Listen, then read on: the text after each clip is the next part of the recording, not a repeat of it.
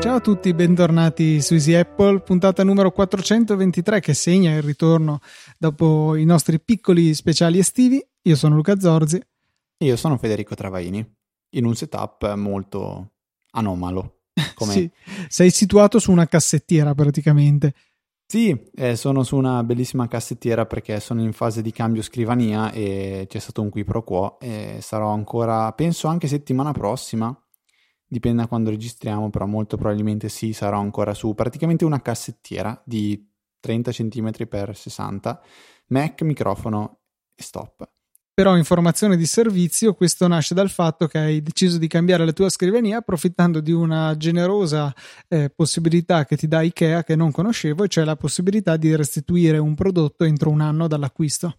Sì, questa è una cosa che ho sfruttato veramente tanto con, con i prodotti IKEA perché avendo questo vantaggio eh, di poter restituire i prodotti, purché non rotti ovviamente, entro 365 giorni dalla, dalla data di acquisto, ehm, l'ho già usata parecchio. Fai conto che io in questo modo ho già recuperato e rispeso circa 300 euro, perché ho modificato, ho sostituito il letto, eh, una rottura di balle immensa, ho sostituito la scrivania, eh, quando ho cambiato il letto avevo comprato i cassetti sotto e poi ho deciso di restituirli. E, um, mobili che in fase iniziale quando mi sono trasferito qui avevo deciso di prendere poi in realtà non ho più montato e mi sono reso conto che non mi servivano. E comunque sono soldi che avendoli già spesi poi li rio diciamo così eh, investiti in altro. E in questo particolare caso durante le vacanze estive eh, sfruttando quella fantastica piattaforma chiamata Reddit, eh, ho avuto l'ispirazione di ridisegnare completamente la mia scrivania. Esiste un fantastico subreddit, Luca, che a te non piace, però merita, si chiama Battle Stations, ne avevo già parlato secondo me qua su Easy Apple, dove i vari utenti mostrano la loro postazione diciamo non per forza da gaming, ci sono anche molte scrivanie pulite, minimaliste o per appassionati di, ehm, della, dello spazio, di Matrix, di, cioè veramente c'è un po' di tutto. Andatelo a curiosare, si chiama Battle Stations, trovate il link nelle note delle puntate. E ehm, tantissime scrivanie vengono fatte con Ikea. E a quel punto ho detto, ma perché non lo faccio anch'io, visto che una, avevo preso una mm, scrivania Malm che è larga 140 cm e profonda 60 e sostanzialmente non mi stava neanche il secondo monitor. Premessa, tenendo la torretta del PC sulla scrivania perché bisogna farla vedere perché è figa. E, mm, allora niente, ho cambiato tutto, ho usato questo nuovo setup eh, che prevede praticamente l'utilizzo di due eh, Alec, Alexa si chiama, no, Alex si chiamano, che sono delle cassettiere, più un cavalletto che ho deciso io di aggiungere per, per, per ovviamente non evitare che si fletta troppo la scrivania, e poi sopra ho preso un pannello che si chiama Carby, eh, che è un pannello da, da cucina in realtà, che è lungo 2,40 metri. Grande quindi... classico usare i pannelli da cucina per le scrivanie, qualcosa che sarebbe piaciuto anche a me. Eh, lo so, eh, ho visto tantissimi che lo facevano eh, perché questa scrivania che sto descrivendo in realtà prevede un altro pannello che però è più sottile. Se non sbaglio è 3,4 cm contro 3,8 del pannello da cucina, senza contare che il pannello da cucina è fatto con materiali molto più resistenti, molto più rigidi rispetto a quello di una scrivania. Poi mi sono fatto due conti guardando quali erano le massime eh, frecce, diciamo così, che poteva fare questa scrivania qua e ho deciso di disegnarla così. E, ehm, solo che sto aspettando che mi consegnino il pannello perché purtroppo quello non, non, viene tenuto in stock. E niente, questa è un po' la questione qua. E ne approfitto per dire una cosa che è molto interessante che ha fatto Ikea, che sta spingendo parecchio sulla domotica. E quindi esiste un loro hub che si collega anche a HomeKit, esistono lampadine, esistono prese intelligenti, ma di recente ha tramite una collaborazione con Sonos, realizzato anche eh, quello che loro chiamano Symphonisk, ovvero una serie di altoparlanti realizzati in collaborazione con Sonos. Io li ho sentiti dal vivo anche recentemente, non sono assolutamente male, né come volume né come pulizia, né come pulizia del suono e sono questi altoparlanti che sono sotto forma di lampada o di cassa che si può attaccare al muro direttamente. Hanno la, l'integrazione smart al loro interno e eh, fanno sempre anche un pochettino d'arredo perché sono belli e hanno dei prezzi interessantissimi perché la versione lampada onestamente a me non piace, però la cassa da muro costa 99 euro. Anch'io li ho guardati con interesse, non sono niente male. Se il suono poi è buono, ci sta come, assolutamente come acquisto. Cioè, per dire, una coppia di quelle viene meno che una coppia di Eco Plus utilizzati come altoparlanti. Uh, sì, poi dipende, se vuoi metterci anche il supporto da parete costa altri 10 euro eh, però mi, mi, è piaciuto molto perché ne puoi spargere uno in cucina, uno qua, uno là e ti sei fatto un, un impianto audio che funziona bene perché ehm, se non sbaglio c'è anche il discorso di sincronizzazione. Comunque funziona anche con AirPlay 2, cioè eh, ci, sono, ci, sono, diverse funzionalità molto, molto interessanti. Vi, do, eh, vi consiglio assolutamente di andarli a curiosare potrebbe essere anche un'ottima idea come regalo e se invece volete provarlo, ribadisco, avete poi 365 giorni per rendere il prodotto ed eventualmente a- acquistare altro.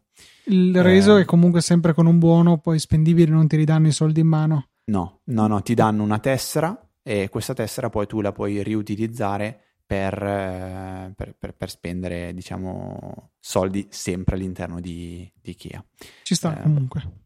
Ok, e questa è un po' la la, la, cosa che ho partorito durante queste, queste, vacanze, insieme a mille altre cose che ho scoperto, trovato e quant'altro. Però, Luca, prima eh, dobbiamo dire che in due settimane d'assenza sono arrivate ovviamente diverse mail, diverse segnalazioni, diverse domande. Abbiamo scelto alcune eh, di cui vogliamo da, dare, a cui vogliamo dare risposta. La prima in particolare, Simone, questa è facile secondo me, dice vorrei chiedervi un consiglio su quale applicazione utilizzare per la gestione e manutenzione delle proprie auto, eh, un'applicazione che permetta di gestirne più di una volta.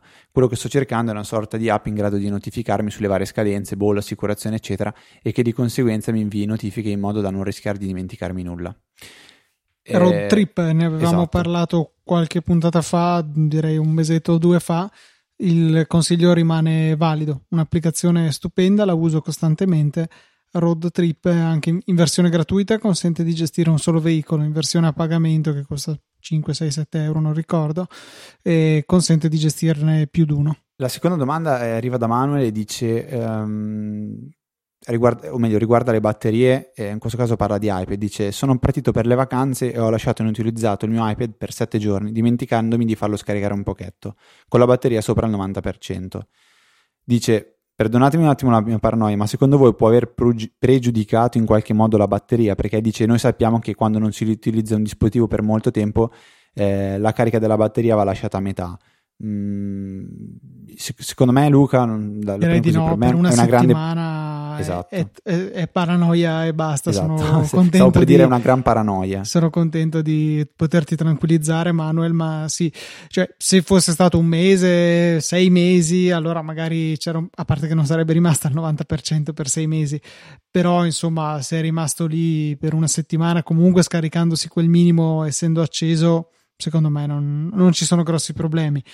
Per, chiaro, l'ideale sarebbe stato portarlo al 50-60% e spegnerlo, ma anche così non penso che succedano grandi cose in una settimana. Sì, secondo me è un po' così una paranoia che posso da un lato capire, però dall'altro tranquillo, tranquillo. Eh, domanda un po' più tecnica da Alessio invece dice che vorrebbe configurare un suo QNAP, eh, lui è il modello TS453A non so esattamente quale sia, però diciamo si parla di QNAMP e dice vorrei creare eh, una sorta di cloud domestico, però dice non, non, sono riuscito a fare una parte del lavoro, ma non riesco a trovare un'applicazione che funzioni come Dropbox o iCloud per sincronizzare automaticamente i vari numbers, Excel direttamente sul NAS. La eh, risposta secondo me è, sarebbe Nextcloud che eh, la versione che utilizzo anche io di questo genere di prodotti, però su QNAP non è disponibile nello store, diciamo, suo nativo, c'è Own Cloud che è il progetto da cui deriva. Sono molto simili, a un certo punto per una serie di ragioni. Se siete interessati potete andare a leggere su internet. Si sono separate i due progetti e da Own Cloud è nato Nextcloud che sta procedendo per i fatti suoi. Comunque anche con un cloud vale lo stesso discorso, abbiamo a disposizione una cartella proprio stile Dropbox con tutte le funzionalità e client sia desktop per la sincronizzazione sia anche mobile per l'accesso. Molto molto valido, io lo utilizzo regolarmente. Ok Luca, concludiamo con un follow up che arriva da Manuel. Eh, riferimento a quello che dicevo io settimana, cioè ormai sono tre settimane passate, ehm, della lampada della Xiaomi, dicendo che non si può fare una programmazione. Invece Manuel dice no, eh, è possibile utilizzare anche una iPad o un Apple TV come hub domestico, quindi permettendo di creare automazioni con le luci o altri accessori e di impostare scene del tipo accendi le luci quando sono a casa oppure le luci ad una determinata ora del giorno eh, o impostare timer e, e, cose simili. Dice altro vantaggio è anche quello che eh, anche quando si è fuori dalla portata del wifi e si stanno utilizzando i dati cellulari si possono controllare le proprie luci, sempre avendo ovviamente un iPad o una Apple TV all'interno della casa sotto la rete wifi che controlla tutti i, vari dispositivi smart. Corretto, servono per fare un po' da ponte tra la nostra rete domestica e il mondo esterno di internet, passando in maniera sicura tramite iCloud senza bisogno di andare a fare configurazioni sul router, aprire porte, eccetera, eccetera. Funziona bene, insomma, io lo utilizzo regolarmente da fuori casa, HomeKit in particolare per accendere l'aria condizionata magari un 20 minuti prima, mezz'ora prima di tornare a casa in modo da trovare la casa fresca. E io continuo a mm, essere un po' spaventato dalla parte di automazione perché mi sembra che per ora il, la quantità di eh, conoscenza, impegno, programmazione eh, che bisogna fare sia un po' troppa per, ehm, per rendere veramente, per, diciamo, per, per, fornire veramente un servizio che ti semplifica la, la, la, la casa. Eh, mi spaventa tantissimo anche sentendo eh, parlare o leggendo su Twitter o, o Telegram eh, chi usa la domotica che nel momento in cui esce l'aggiornamento XYZ può essere che smetta di funzionare tutto e devi rimetterti ad aggiornare, fare, sistemare, brigare. Eh, principalmente perché non esiste una sorta di, da quel capito Luca, correggimi se dico boiate, non esiste una sorta di protocollo standard che funziona ed è quello eh, spesso ci si appoggia a dei API che funzionano e poi magari smettono di funzionare. Non so se tu hai avuto. Un po' quello, un po' il fatto che in realtà gli standard ce ne sono troppi, ce ne sono tanti in concorrenza sì, sì, tra loro. Eh, quindi sì, diciamo che secondo me se non si va a puntare sulle cose più complicate la stabilità c'è, ecco, magari se si punta a fare automazioni tirando insieme cose che nativamente non, eh, non, pot- non, sarebbero ecco, pensate per essere integrate tra loro, magari lì qualche problema in più si può avere, però rimanendo nel seminato non penso ci siano grossi problemi. Mi ero quasi dimenticato anche un, um, un'altra domanda che ci è arrivata su Telegram e a cui avevamo risposto praticamente in temporale, addirittura forse aveva risposto qualche altro ascoltatore tramite la, la EasyChat. Eh, ci veniva chiesto se è possibile eh, comprare un solo AirPod perché non, non, mi ricordo, chiedo scusa, il nome del, dell'ascoltatore aveva detto ne ho perso uno, posso riacquistarne uno solo? La risposta è semplicissima, è sì, esiste una pagina di Apple chiamata assistenza e riparazione per AirPods che specifica il costo di uh, un singolo AirPod, eh, no, un singolo AirPods eh, bella non domanda. So ita- non lo so in italiano come si dica, però se la S ci va o no. Comunque si tratta di praticamente 55 euro ciascuno. Eh, nel caso si abbiano problemi della, della batteria, 75 euro è la tariffa fuori garanzia e anche quella per riacquistare un singolo AirPod nel caso in cui l'abbiate smarrito. Nelle note della puntata trovate comunque il link che vi, ehm, vi, vi porta a visitare direttamente questa pagina di assistenza, così dai, non dovete, non dovete mettervi a cercarla.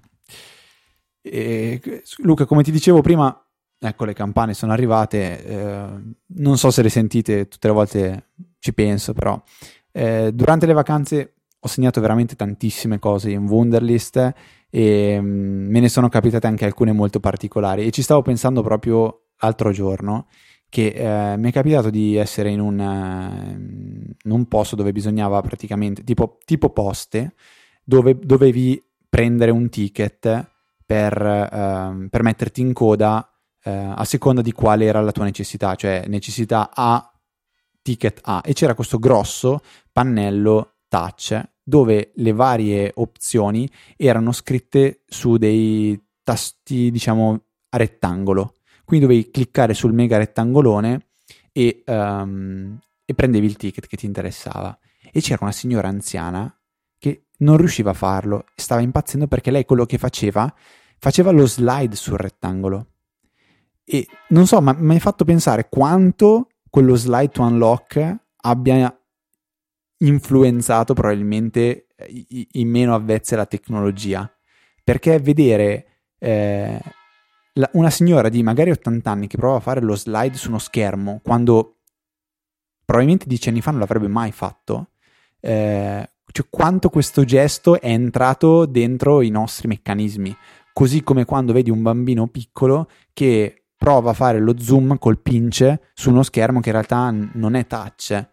Eh, magari una riflessione così che dici, vabbè, che, che, che ce ne frega. Però a me un po' ha colpito vedere o il bambino che pincia, si può dire pinciare, sì, eh, vabbè, o l'anziano che fa lo slide. Non, so se ti è mai capitato di vedere eh, situazioni del genere, perché però è molto particolare, perché proprio è un cambiamento, è un qualcosa che si va a radicare dentro gli usi delle persone. Eppure oggi lo slide to unlock non esiste più, perché non esiste lo slide perché abbiamo, eh, abbiamo, abbiamo quella specie di, di, adesso non so se è uno slide up, non è più uno slide to unlock con il classico rettangolino che devi trascinare da sinistra a destra che è stato poi copiato in lungo e in largo.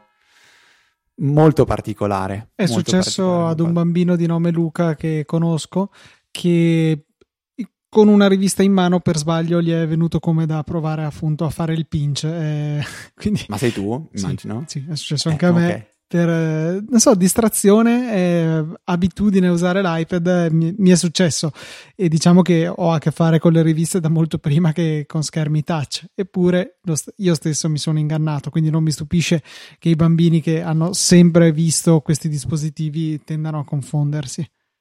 E niente Luca, vabbè, ehm, un'altra cosa che ha caratterizzato tantissimo queste due settimane per me è stato la, la fotografia nel senso che mi sono divertito tantissimo a fare, fare, un mucchio di foto, poi un po' a ritoccarle.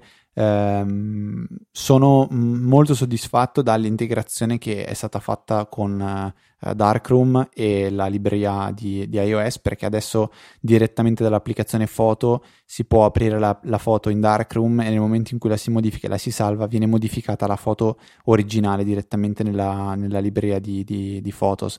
Mentre ho provato anche con Lightroom, che è un'applicazione di, di, cui tanti parlano molto bene e non funziona così, non ha questa prima integrazione, bisogna prima aprire Lightroom, importare la foto e poi viene salvata come una copia. E non so, a me questa cosa non, non, non piace tantissimo.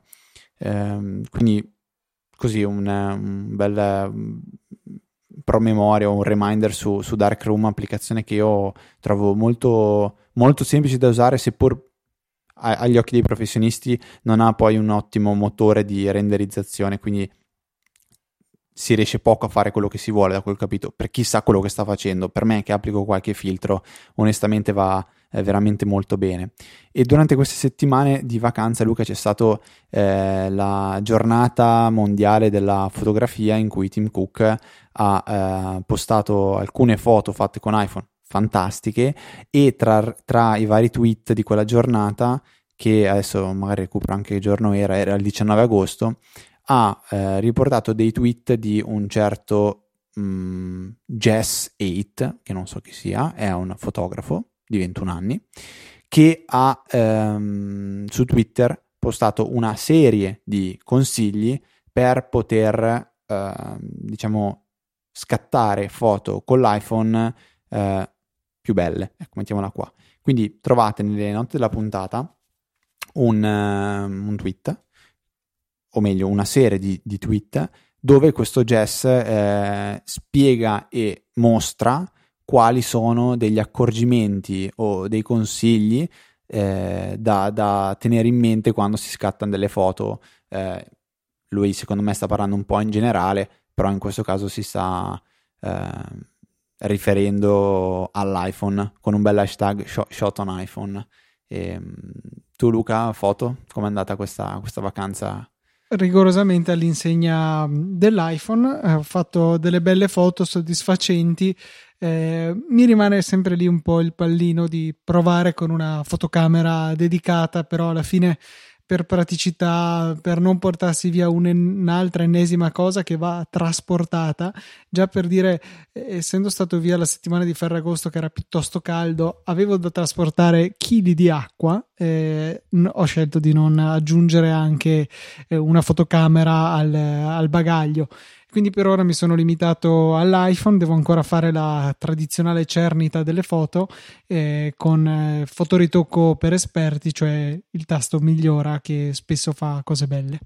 Guarda, io metterò qualche foto, magari nella notte della puntata pubblico un, um, una, un album, albumettino su, su iCloud e ve lo faccio vedere perché um, sono, sono veramente resto sempre sorpreso da come si riescano a scattare delle foto senza neanche ragionarle troppo. C'è una volta che dici, boh, questa per me potrebbe essere una bella inquadratura, fai una foto, la migliori, metti un filtrino e vengono fuori delle robe pazzesche. Cioè, comunque ha, ha semplificato eh, mostruosamente la, la, fotografia l'iPhone. Però eh, mi è capitato ancora di recente, ero a cena, c'era anche mio fratello, lui ha un Pixel 2 se non sbaglio e fare una foto di sera con il pixel è 100.000 milioni di miliardi di volte meglio che farla con un iPhone che fa fatica eh, in condizioni di scarsa luce, mentre il pixel tira fuori delle foto che non dico che sembra giorno, ma eh, sicuramente non, non,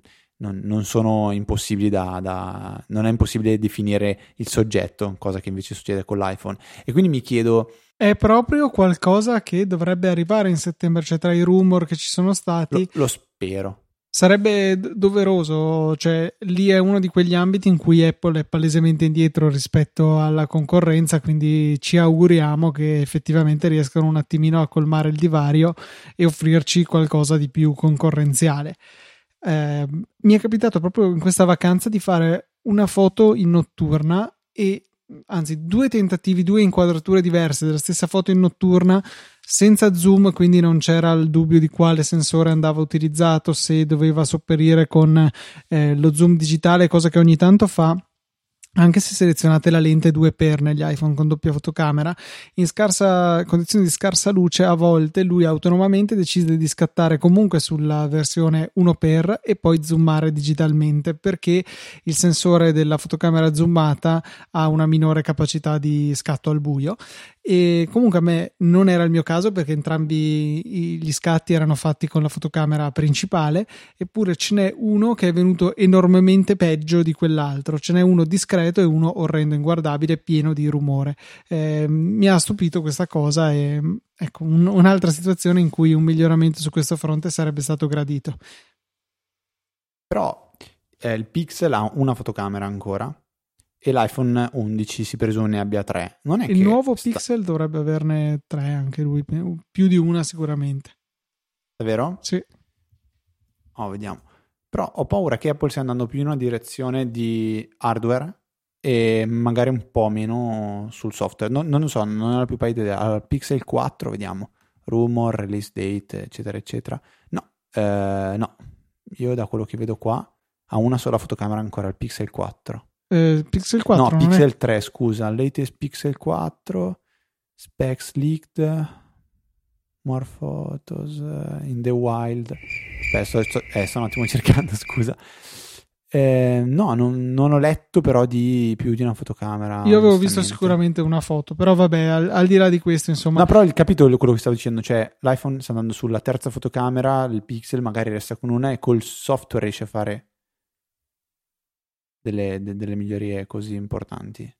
Sarebbe carino abbinare le due cose, cioè perché probabilmente non basta il software da solo, anche se eh, il Pixel sta dimostrando che molto si può fare già solo con quello, non basta l'hardware da solo, lo sta dimostrando Apple e quindi sarebbe molto molto bello se uh, riuscissimo a ottenere il meglio di entrambi i mondi, come si suol dire, con uh, una spinta sul lato software, ma anche abbinata a un hardware che possa supportare questo software.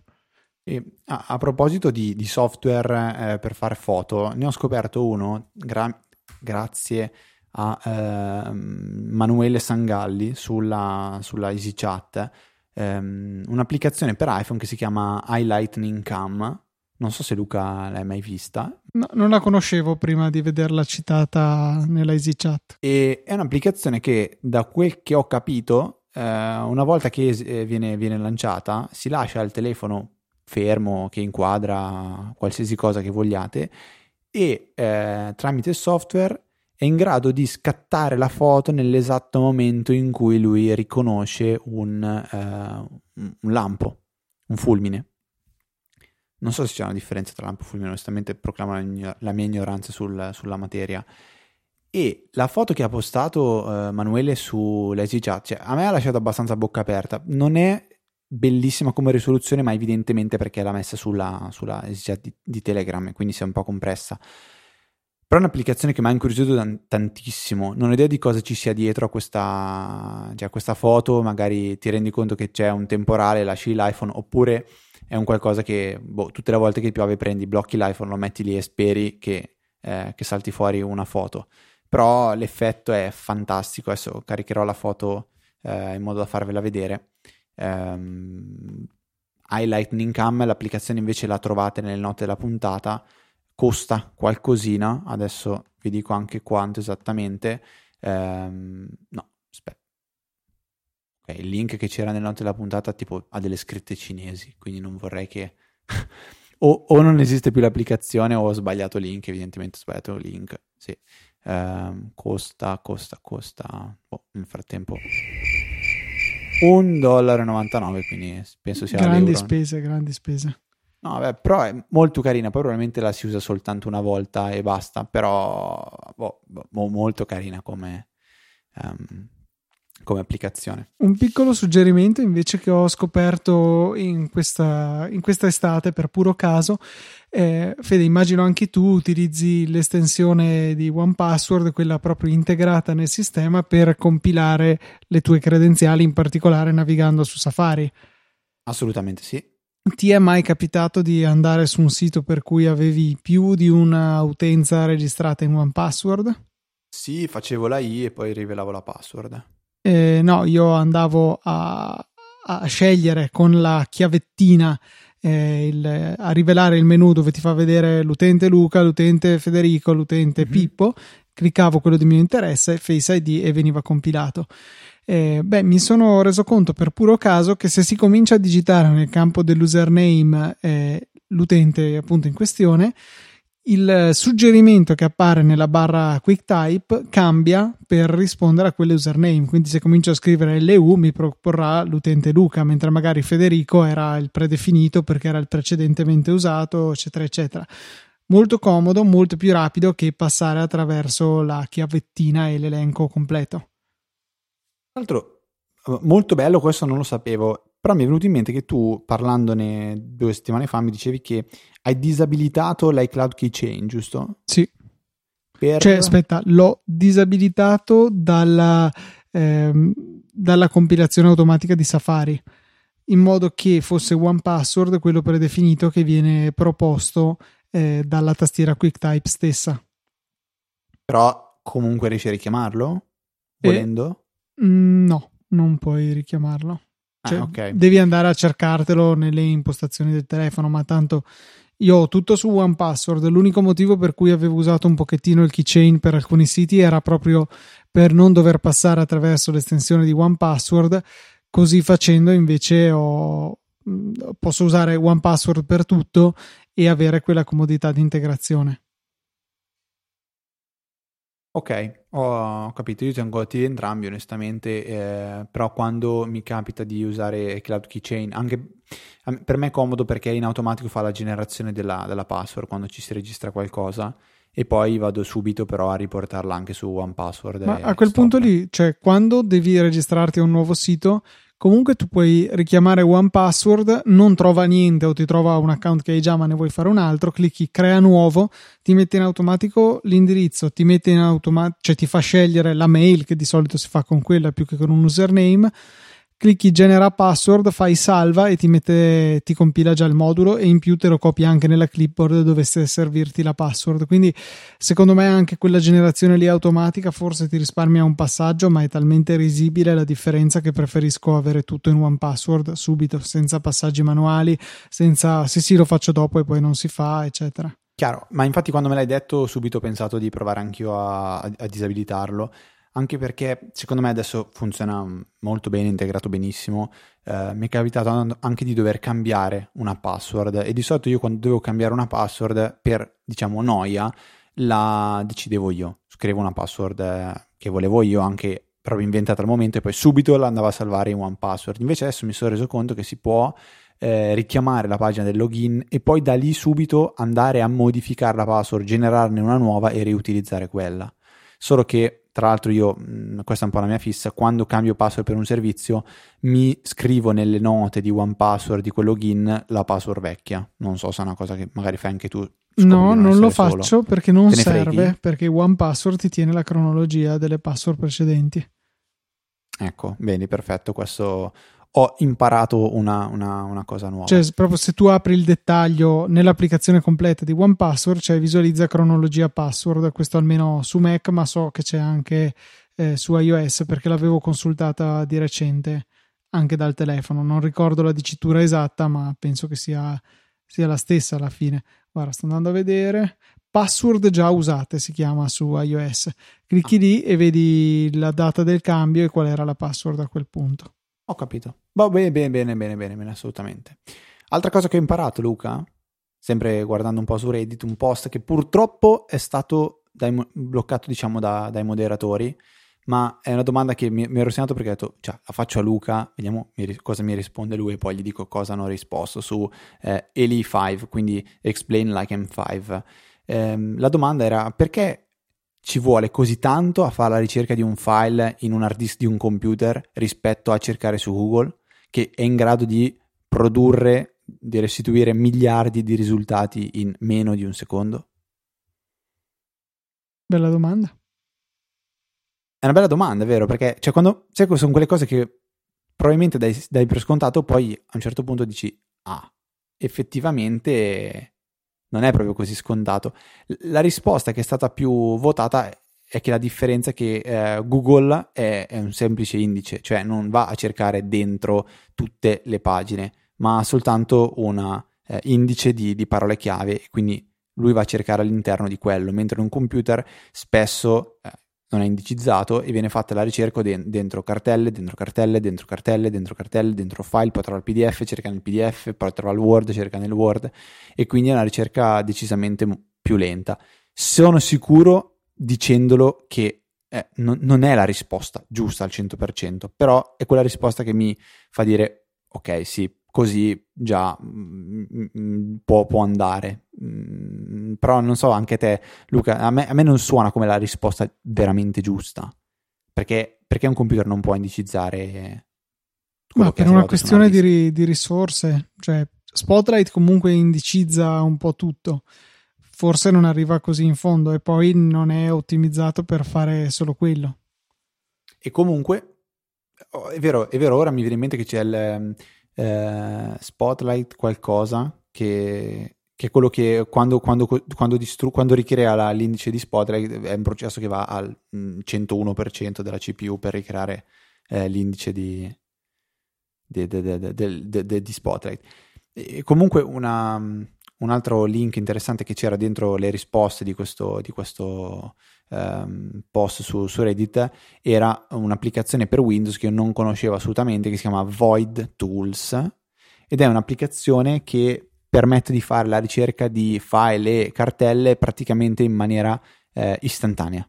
È un'applicazione che non richiede grosse eh, risorse del computer, è, è in, si aggiorna in tempo reale e può secondo me tornare utile per eh, i nostri ascoltatori che usano anche Windows, tipo io che alzo la mano e tu Luca anche tu devi alzarla. Quindi Void Tools eh, trovate nelle note della puntata se vi capita spesso di cercare ehm, file o cartelle su Windows e ci impiegate anni, e a me capita spesso, Void Tools è un'applicazione da, da provare.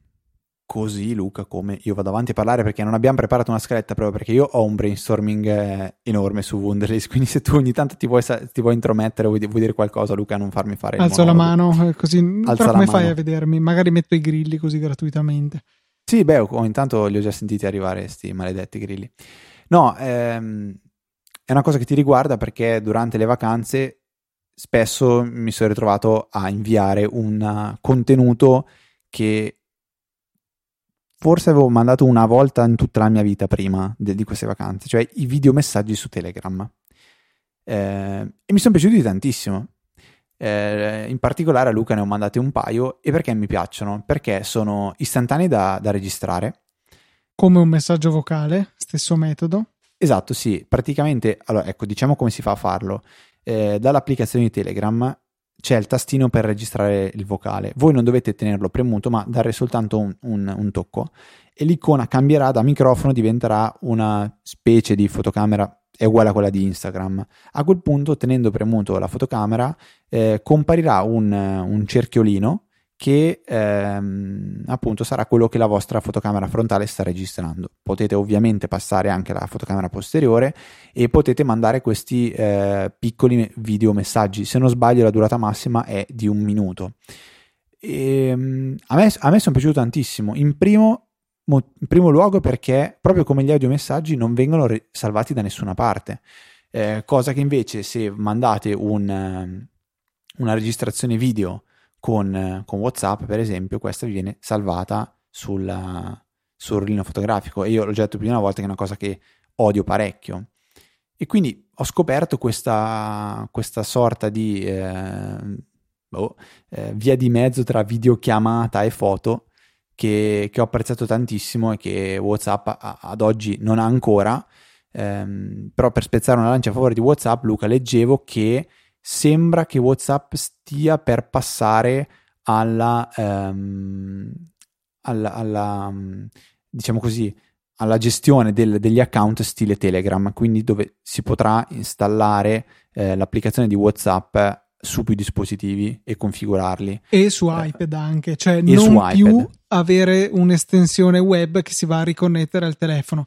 Secondo me quello è veramente il punto di svolta, cioè è la cosa che detesto di WhatsApp, tutto il resto chi se ne frega veramente.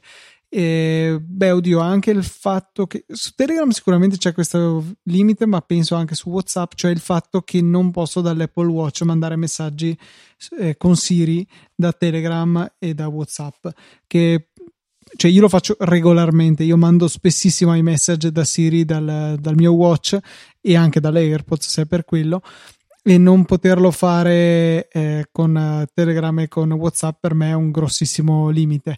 Eh, ad ogni modo, l'altro grosso limite di WhatsApp, in realtà il principale, è questa, questo vincolo, questo essere vincolato al telefono. Questo eh, l'ho sempre detto, rimane per me uno dei suoi più grossi problemi di usabilità multidispositivo.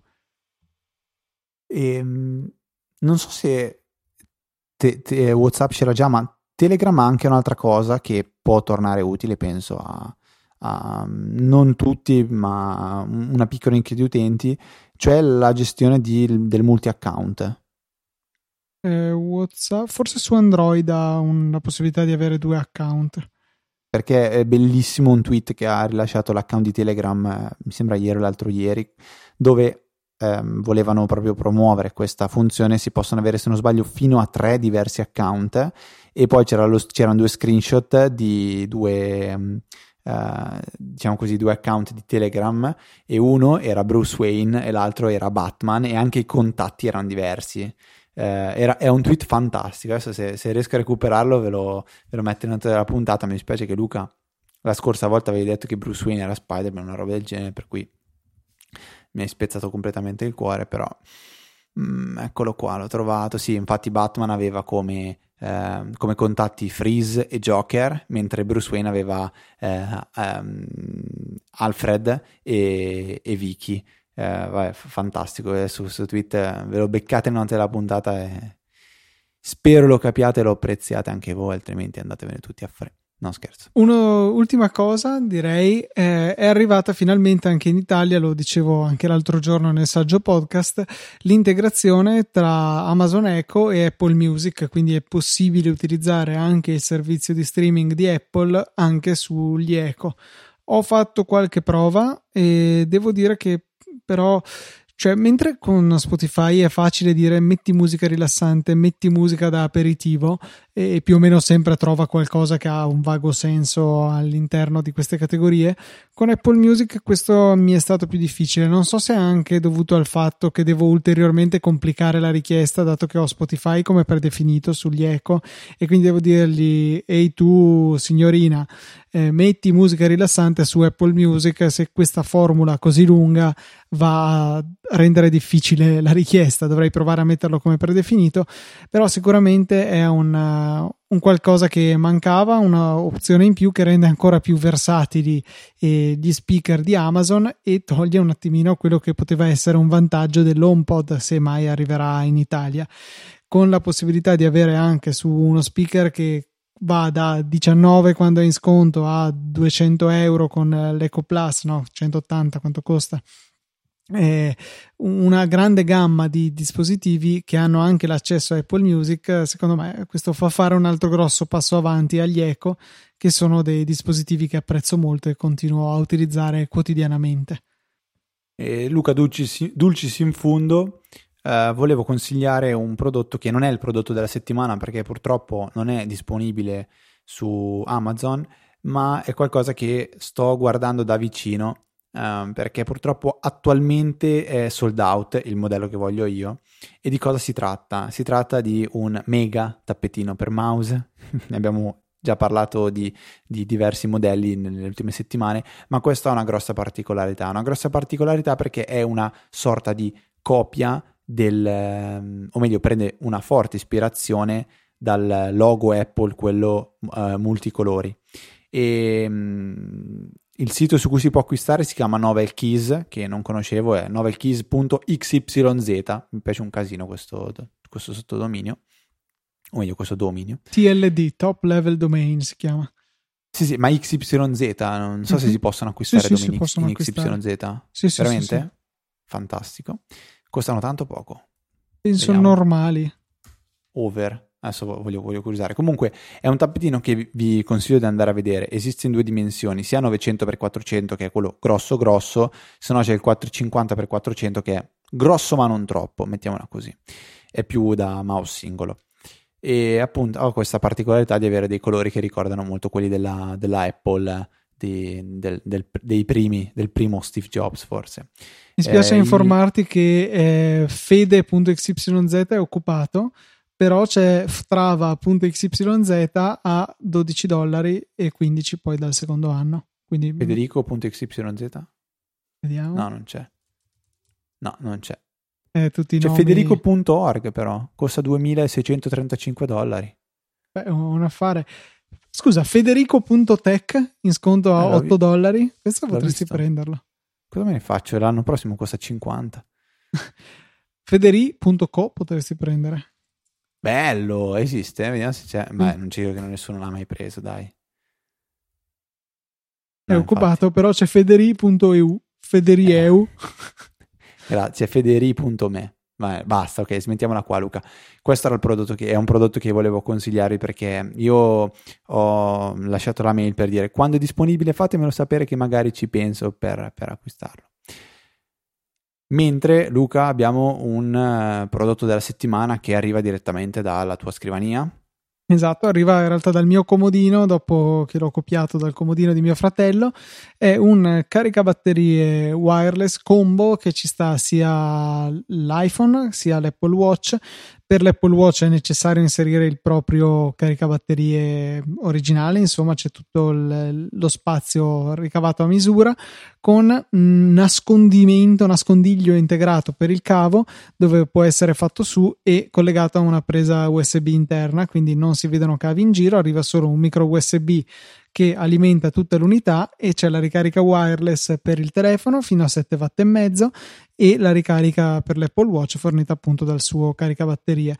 È compatto, nero, molto carino e satinato, mi, mi piace anche esteticamente. Costa 25 euro su Amazon, direi un prezzo del tutto corretto. Eh, abbiamo da ringraziare Luca, tutti i nostri supporter di queste due settimane, in particolare anche eh, una, un ascoltatore chiamato eh, Magnetarman che ha lasciato anche una recensione su iTunes e noi sape- sapete che quando le lasciate noi siamo ben felici di leggervele, in particolare qui viene scritto questo è il primo podcast che ho iniziato ad ascoltare nel 2011, vi dico solo che oggi nel 2019 nonostante abbia non abbia più nessun dispositivo Apple in casa, continua a seguirli ed aspettare con trepidazione la loro puntata. Dopo diversi anni, vedendo la loro utilità per tutto quello che concerne il mondo Apple, mi ha spinto a produrre anche io un podcast, ovviamente incentrato sul mio lavoro. Il web designer, facendo fede però ai loro insegnamenti sul mantenere anche l'argomento più complicato alla portata di tutto. Impossibile non amarli. Bene, quindi grazie mille e in bocca al lupo per il tuo podcast, ovviamente.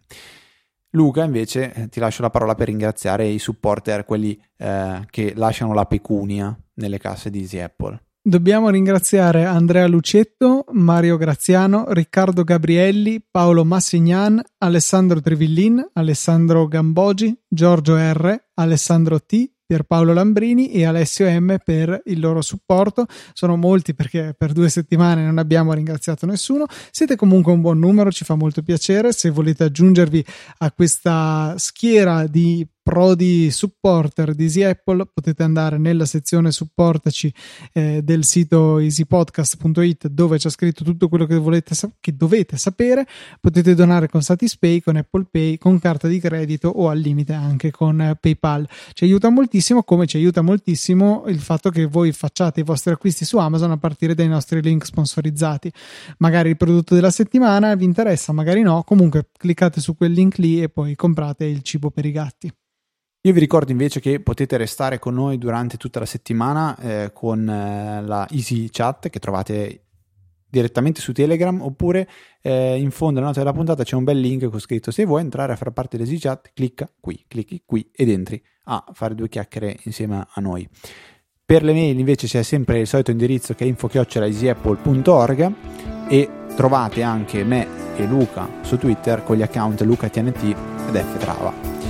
Per quanto riguarda questa 423esima puntata, direi che invece è veramente, veramente tutto. Un saluto da Federico. Un saluto da Luca. E noi ci sentiamo la settimana prossima con una nuova puntata di Easy